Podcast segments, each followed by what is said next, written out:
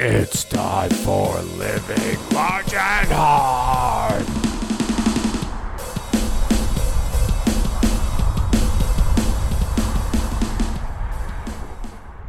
Hey, how are you? It's Mike here to talk to you about uh, the Living Large and Hard podcast. I'm going to talk to you about fire ants. Now, this is a subject that just about everybody knows about, but I'm not sure how many people have actually had interaction with them. Now, there was a couple of years that I lived in Tallahassee, Florida, and became quite acquainted with them and I re- I really had no idea what they were about. I didn't know how big they were. I didn't know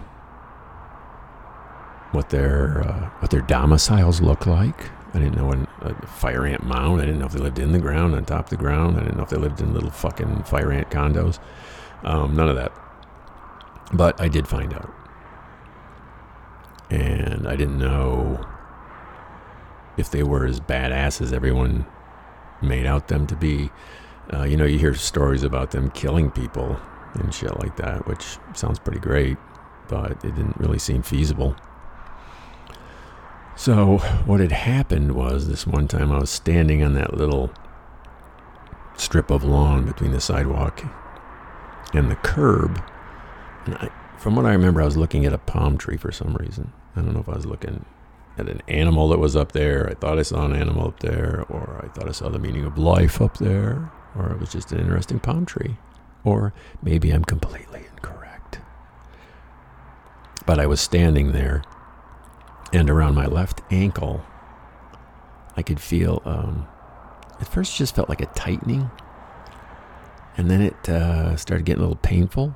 And what it felt like was I had wrapped my ankle somehow I'd wrapped fishing line around it and it was getting tighter and tighter and starting to cut in. So, you know, I did a bit of the hokey pokey and um, turned myself around.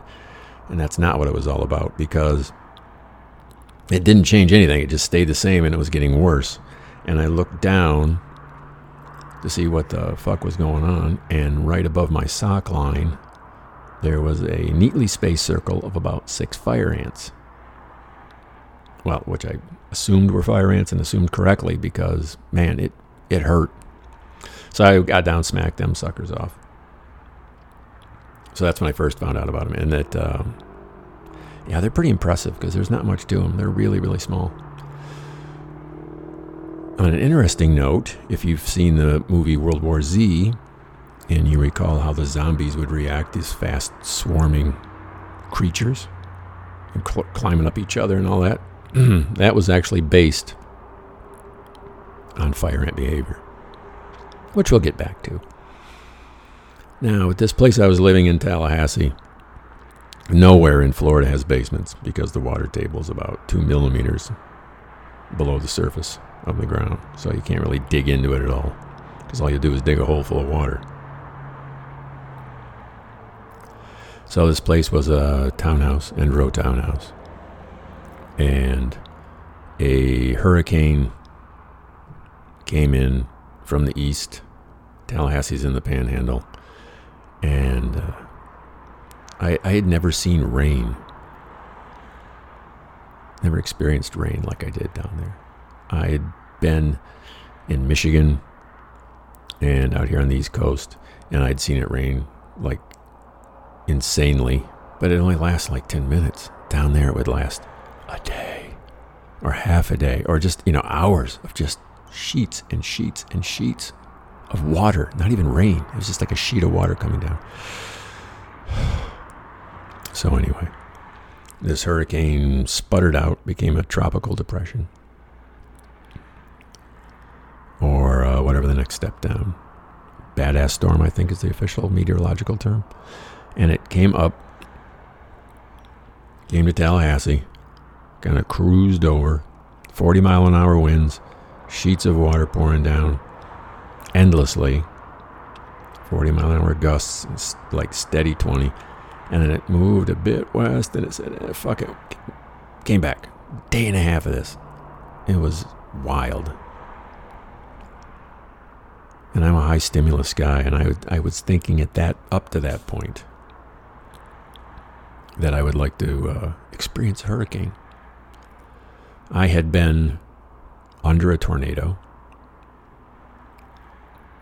outside Detroit, Michigan. I was driving on the highway, and it got incredibly black out, and it rained like sheets of water. No, it didn't even rain that hard, but the, the hail was nuts. And I had my brand new Mazda Miata, and I thought it was going to come right through the cloth roof and dent the shit out of the uh, aluminum hood. But it didn't. But it got so dark and it rained and, and, and um, hailed so hard that traffic came to an absolute stop on the highway. It's not like we slowed down and pulled off. We stopped on the highway. And then when I got back to where I was staying, um, on the news it had said, yeah, that a tornado had crossed over the top. So, and I had I had been um, various places back in Michigan and out here on the East Coast where a tornado would go through, and then I'd go check out the damage, and it always seemed that that capricious amount of destruction seemed kind of cool. Um, and it's so focused, it seems like it's not all that dangerous if you're not right there. But when I went through this tropical storm bullshit, I went, fuck, where do you go? I mean, this thing covers miles and miles and miles and miles and miles and miles and miles. So I was like, nah, I can do without the hurricane. I can absolutely do without that. So what that did was all this rain brought the water table up that last millimeter. And apparently there were fire ants living under the townhouse I was in.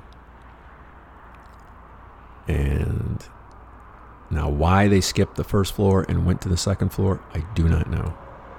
But they popped out next to the door to the bedroom, and then they went diagonally across the room to the other corner and hung out on this Yuengling inflatable chair that I had. And underneath that, which was weird, I guess, Yuengling fans. Um,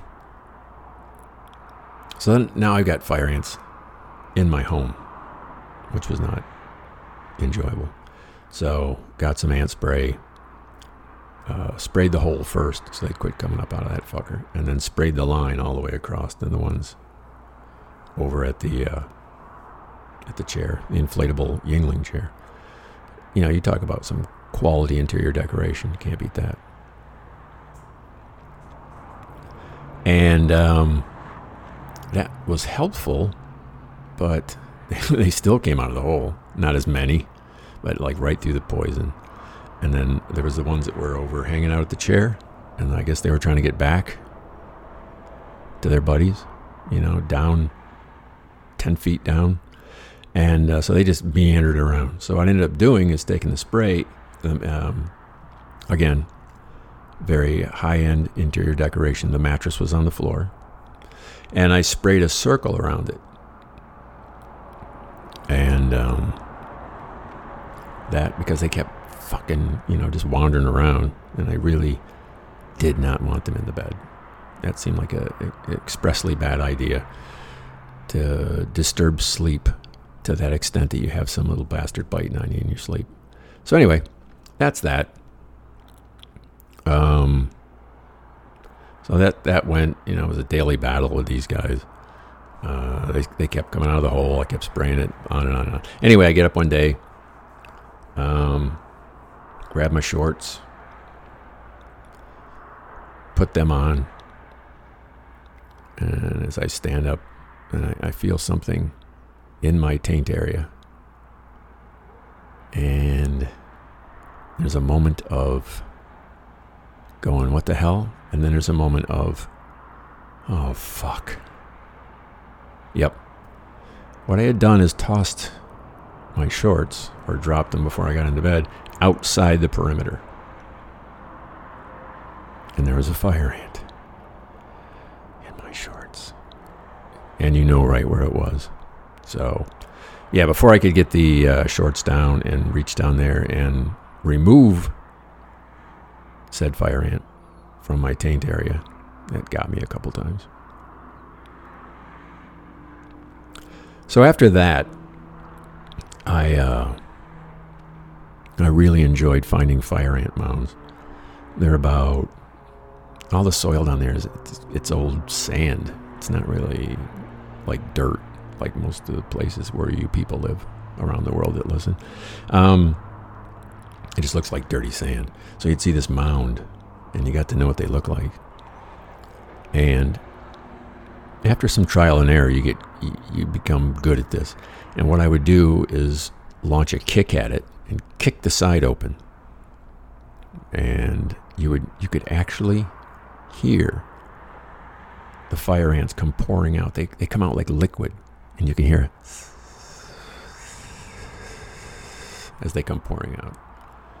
And um, I derive great satisfaction doing that. Um, you got to check your shoe quick. Make sure you got nothing on there. Got none of them little boys and girls. I guess they're all females. Got none of those girls on there hanging out for a ride, you know, to nail you later. But man, I really like doing that and uh, often. And if you listen to Ele- Elevator Adventures, um, episode two, part two, you'll know that when I was in Tallahassee, I was bitten by a brown recluse spider. So, between the fire ant biting me right by my balls and the brown recluse spider bite, anything that I thought was an insect at all that landed anywhere on me got smacked the crap out of it. It's just, yeah.